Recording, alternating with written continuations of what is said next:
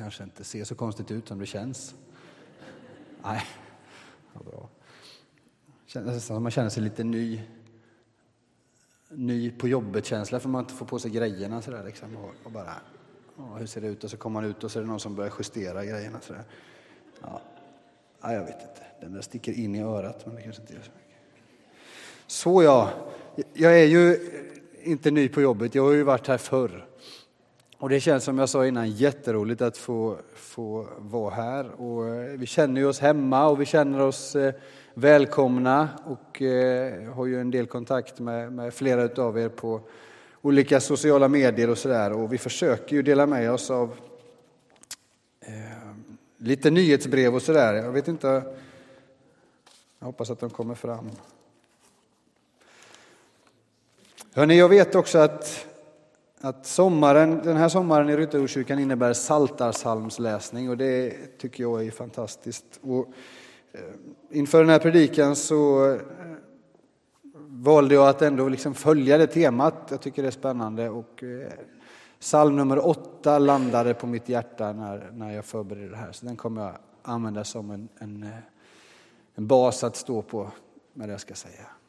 Men jag vill gärna börja med att be tillsammans med er. Tack Herre för den här förmiddagen att vi får mötas och fira gudstjänst. Nu ber jag att det som du vill ska bli sagt, att det får, får höras när jag talar. Att det som är viktigt får fastna och allt annat får glömmas bort, Herre. Sätt ett avtryck på oss som inte kan tvättas bort utan som syns när vi skingras åt i eftermiddag att vi har varit på gudstjänst och våran Gud har märkt oss på ett särskilt sätt. Vi önskar dig Jesus, kom och gör det. Amen. Vi läser psalm åtta tillsammans. Jag hoppas den kan komma upp på väggen här. Som så många andra av psalmarna så är det en psalm för körledaren och det är David som har skrivit den. Ja. Hela vers, hela salmen, du vet. Det är bara tio verser. Kör, kör på. Ja.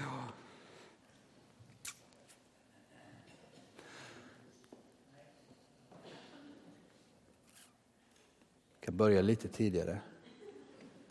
Ja, det blir bra. Ja, ni ser. Herre, vår härskare. Väldigt är ditt namn över hela jorden. Jag vill besjunga din himmelska prakt med ett barns, ett dibarns mun. Du har rest ett värn mot dina fiender för att betvinga ovän och hämnare. När jag ser din himmel som dina fingrar format, månen och stjärnorna du fäster där. Vad är då en människa att du tänker på henne? En dödlig att du tar dig an honom. Du gjorde honom nästan till en gud, med ära och härlighet krönte du honom. Du lät honom härska över dina verk och allt lade du under hans fötter. Får och oxar, all boskap och markens vilda djur, himlens fåglar och havets fiskar, allt som vandrar havets stigar. Herre, vår härskare, väldigt är ditt namn över hela jorden. Det är inte svårt att sjunga med i en sån här psalm när man kommer till ett sommarsverige. Eh, när vi landade i början av sommaren så mötte vi ett grönt, ljust, svalt och skönt Sverige. Och eh, någonstans så, så utbrast jag i lovsång där på flygplatsen. Tack för kylan. Jag håller på att anpassa mig till klimatet där borta. En slags klimatanpassningsplan har jag. Men det är lätt att stämma in i en, i en lovsång till skaparen när man vistas i ett sommarsverige. Det är nog vår familjs gemensamma övertygelse efter de här veckorna här. Fantastiskt. Det finns mycket som är vackert över världen, men Sverige är nog speciellt. Vad är en människa? Den frågan ställer sig David i psalmen. Det är ganska märkligt att plötsligt så är man bara här. Vi har inget att säga till om när det gäller att födas eller inte födas, utan plötsligt så är vi bara här. Livet är ju en gåva på det sättet. En gåva som vi varken kan säga ja eller nej till eller tycka någonting om innan vi liksom får den, utan plötsligt så är vi bara här. Och vi lever i en värld som många gånger är hotfull, smärtsam, eländig. Vi har sett exempel på det här. Men samtidigt så fantastisk och vacker på många sätt. En, en bruten och brusten värld, men också en, en, en fantastisk, underbar skapelse. Gradvis, ju längre man lever, desto mer blir man ju medveten om sin egen existens. Och man börjar förstå att jaha, jag är en människa. Ett spädbarn gör ju inte den reflektionen, de bara är ju. Men någonstans längs vägen så börjar vi liksom reflektera över livet och börjar förstå någonting om oss själva och det sammanhang som vi finns i. Någon har sagt att, att vara, sam, vara människa är lite grann som att gå på bio, att se en... En thriller eller en deckare. Men man kommer liksom en kvart, tjugo minuter för sent. Man missar liksom hela början. Det här mordet som verkar vara så viktigt.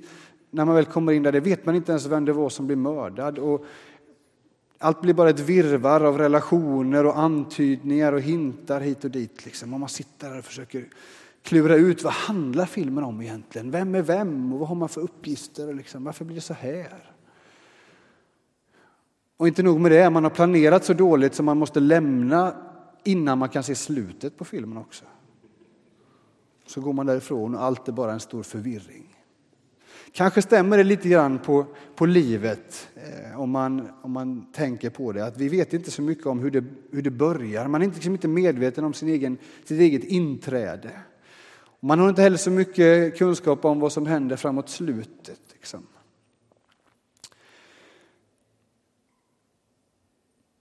För hur ska man få ihop det, livet, om man inte har någon, någon början eller något slut? Men vi som kristen kyrka, vi tror ju att vi kan få reda på ganska mycket om både början och slutet genom att läsa Guds ord. Genom berättelsen om evangeliet om Jesus Kristus, om, om Guds skapelse och Guds liksom... Eh, händer över hela sammanhanget, så, så kan vi förstå någonting av vad det faktiskt innebär att, att leva som människa i den här världen. Vad livet handlar om. Vi tror att vi har en, en förståelse i den här boken och i livet tillsammans med Jesus.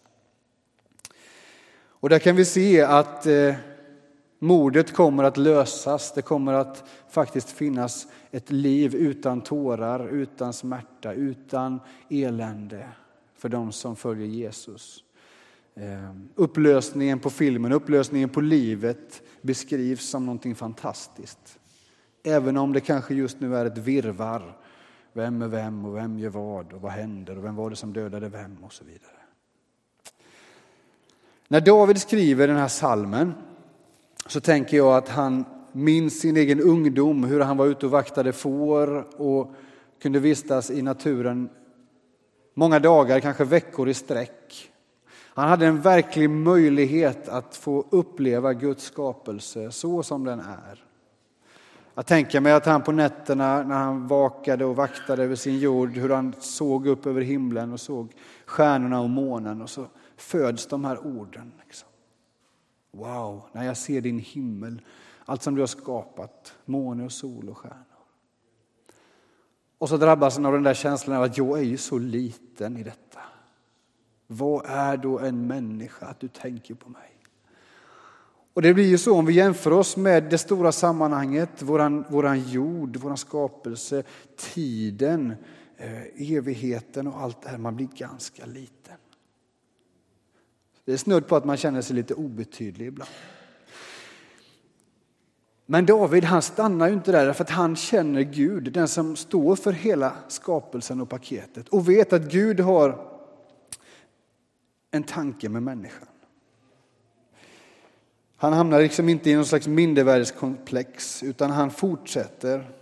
Vad är då en människa Och så svarar han på det. Du gjorde honom nästan till en gud. Med ära och härlighet krönte du honom. Och hans reflektion över skapelsen och skaparen blir till en lovsång. Och när vi läser berättelsen om hur Gud skapar så är det tydligt att Gud skapar människan till att ha en speciell plats. En slags krona på verket.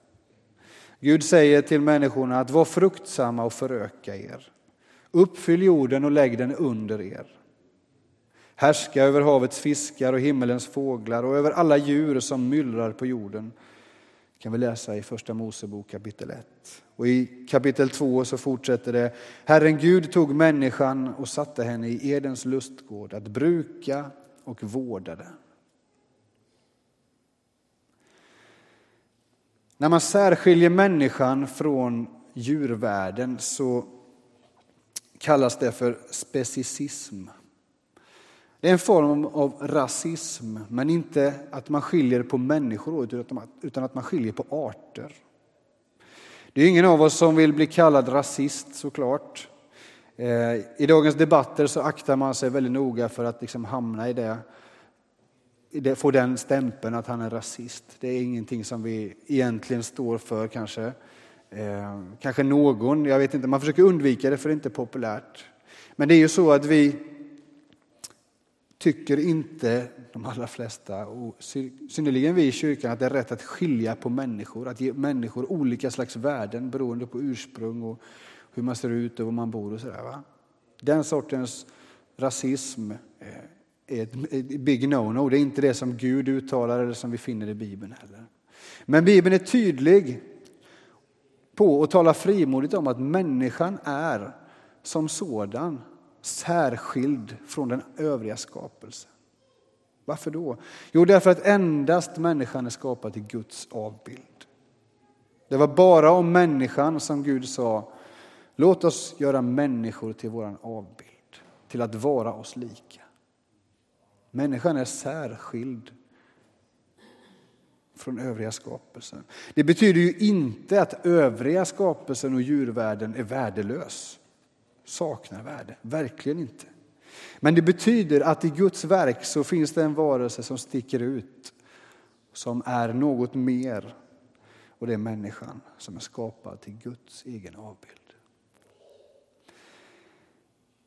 Och vi läser att vi får uppdraget att härska och vårda och bruka den övriga skapelsen. Vi anförtros med ett förvaltarskap som är hisnande.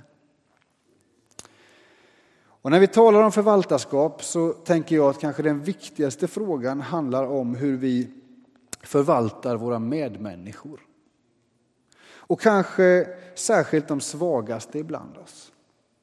Vår kultur och samhälle är inte jättebra på att främja de svaga utan man främjar de starka och framgång och, och välfärd. Det är något som man lyfter upp. Dit ska vi liksom. Men de svaga lyfts väldigt sällan upp. Men i Bibeln så intar det svaga en väldigt central plats.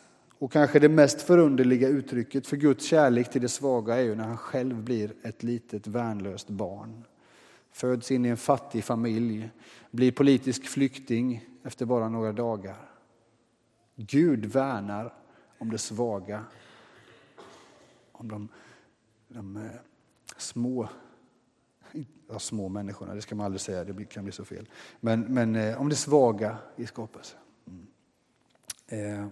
Och vi måste hela tiden fundera på hur vi hanterar och relaterar till, till etniska, religiösa, kulturella minoriteter. Hur vi hanterar och behandlar våra spädbarn och de som är äldre. Hur vi hanterar våra flyktingar och hemlösa. Hur vi hanterar våra sjuka. Ibland säger man att hur vi behandlar de svagaste det är ett tecken på hur samhället mår. Och där kanske vi inte riktigt kan sträcka på ryggen. Kan inte stå riktigt rakryggad i det för att det kanske inte är så mycket att vara stolt över alltid. Tusentals människor ligger till exempelvis på botten av Medelhavet därför att de har hamnat i händerna på människosmugglare. I Europa bygger vi stängsel för att värna om, om den, den välfärd som vi har. Människor avlivas på fosterstadiet därför att de ser ut att ha ett handikapp.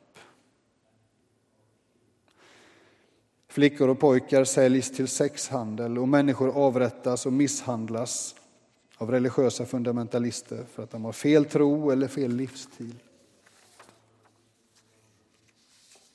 Vad är då en människa?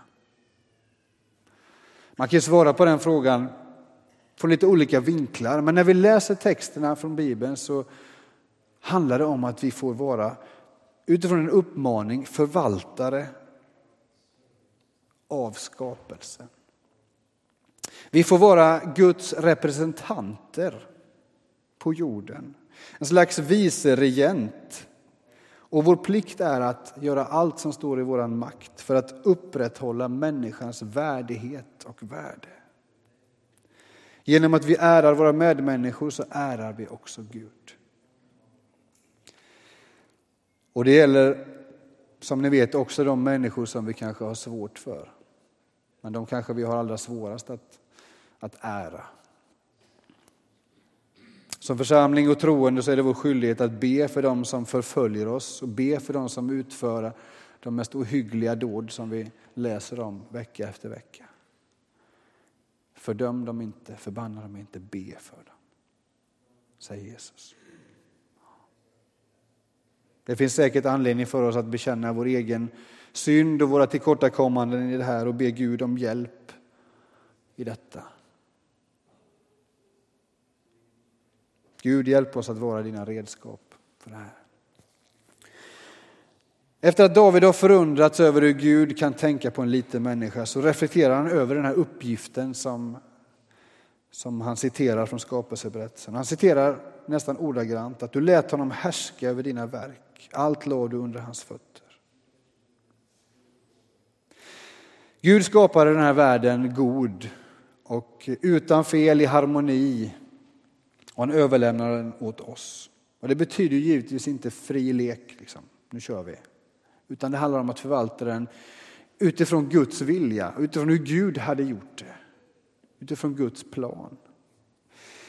Den här trädgården som de första människorna sattes i var ren och fri utan sjukdom. Och den nya staden som Bibeln slutar med. En stad utan ondska. Där harmoni, frihet och fred råder igen. Och vi förstår ju att, att Gud vill det här. Han är ju alltid genom god. När kung David förundras över Guds godhet så bör vi förundras tillsammans med honom. Men den här sången har också en djupare innebörd för författarna. Särskilt för författarna i Nya Testamentet. Som såg klart sedan Jesus hade dött och uppstått. Då såg de berättelsen om Kristus.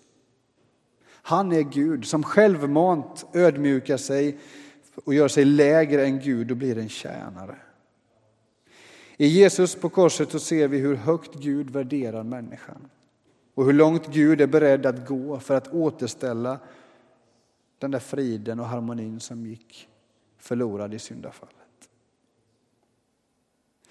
Gud, han är ju urtypen av att vara en god förvaltare. Det är honom vi ska kolla på när vi ska lära oss att förvalta det som vi har blivit anförtrodda.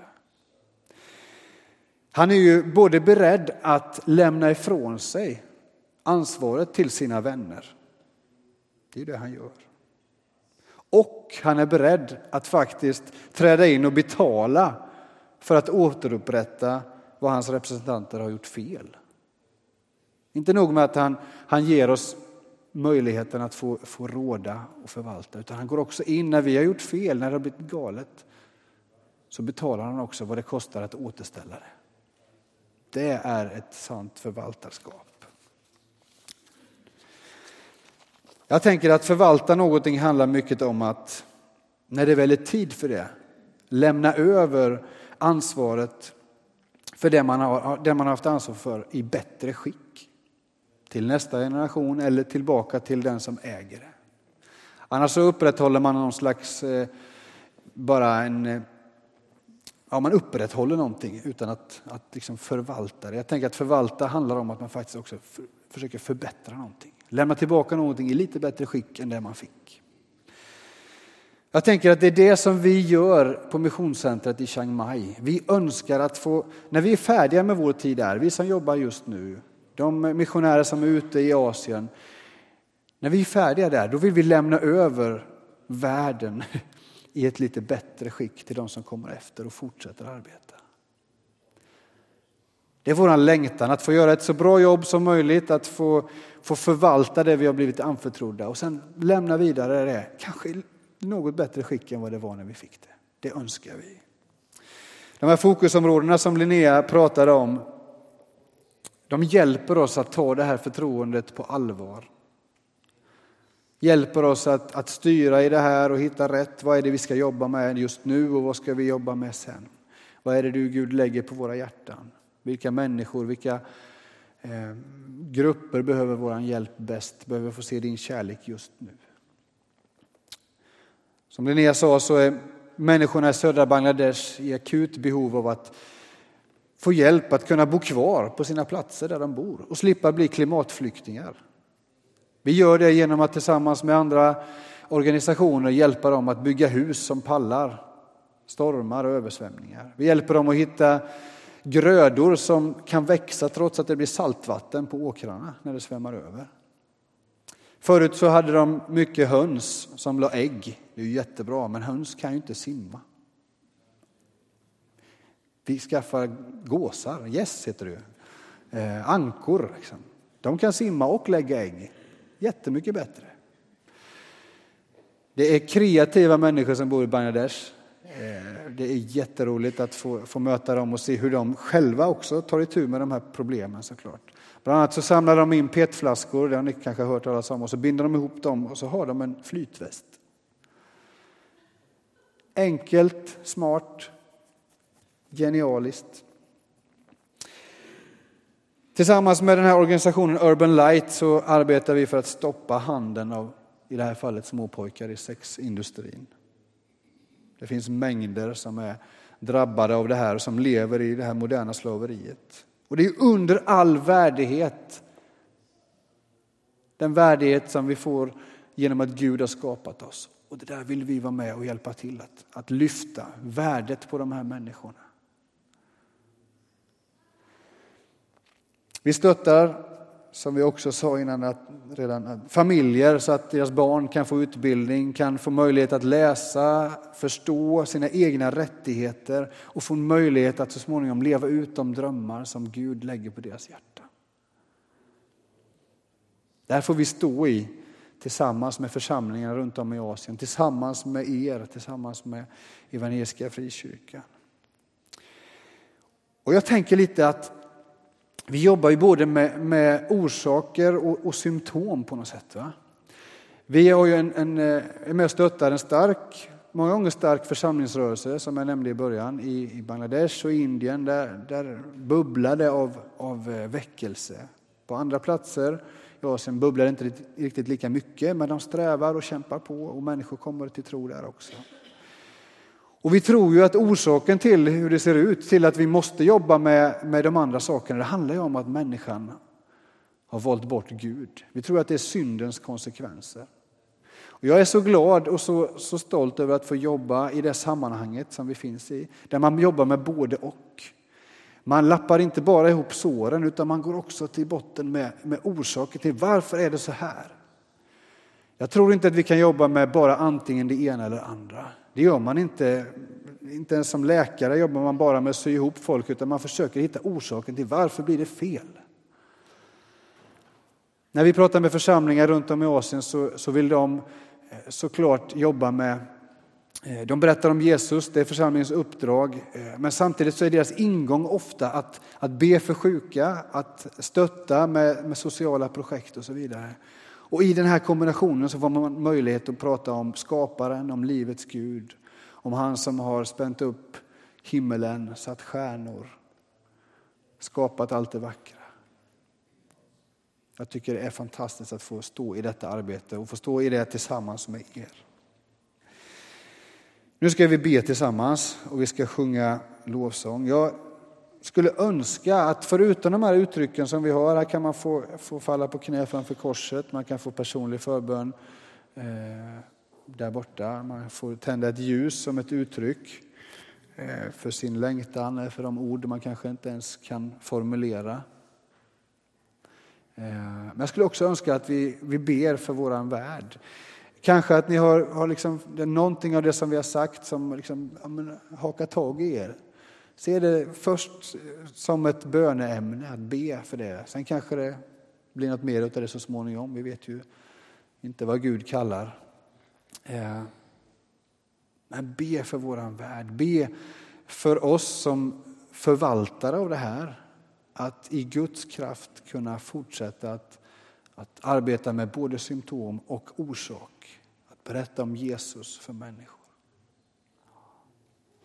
Så vi kommer sjunga några lovsånger tillsammans och vi försöker ha lite rörelse i lokalen. Vill ni be tillsammans så gör ni det. Och så, så avslutar jag så småningom med en gemensam bön. Världskartan finns också att, att liksom kunna hjälpa och fokusera för världen. Herre, kom och möt oss när vi söker dig på olika sätt, Herre Jesus. Amen.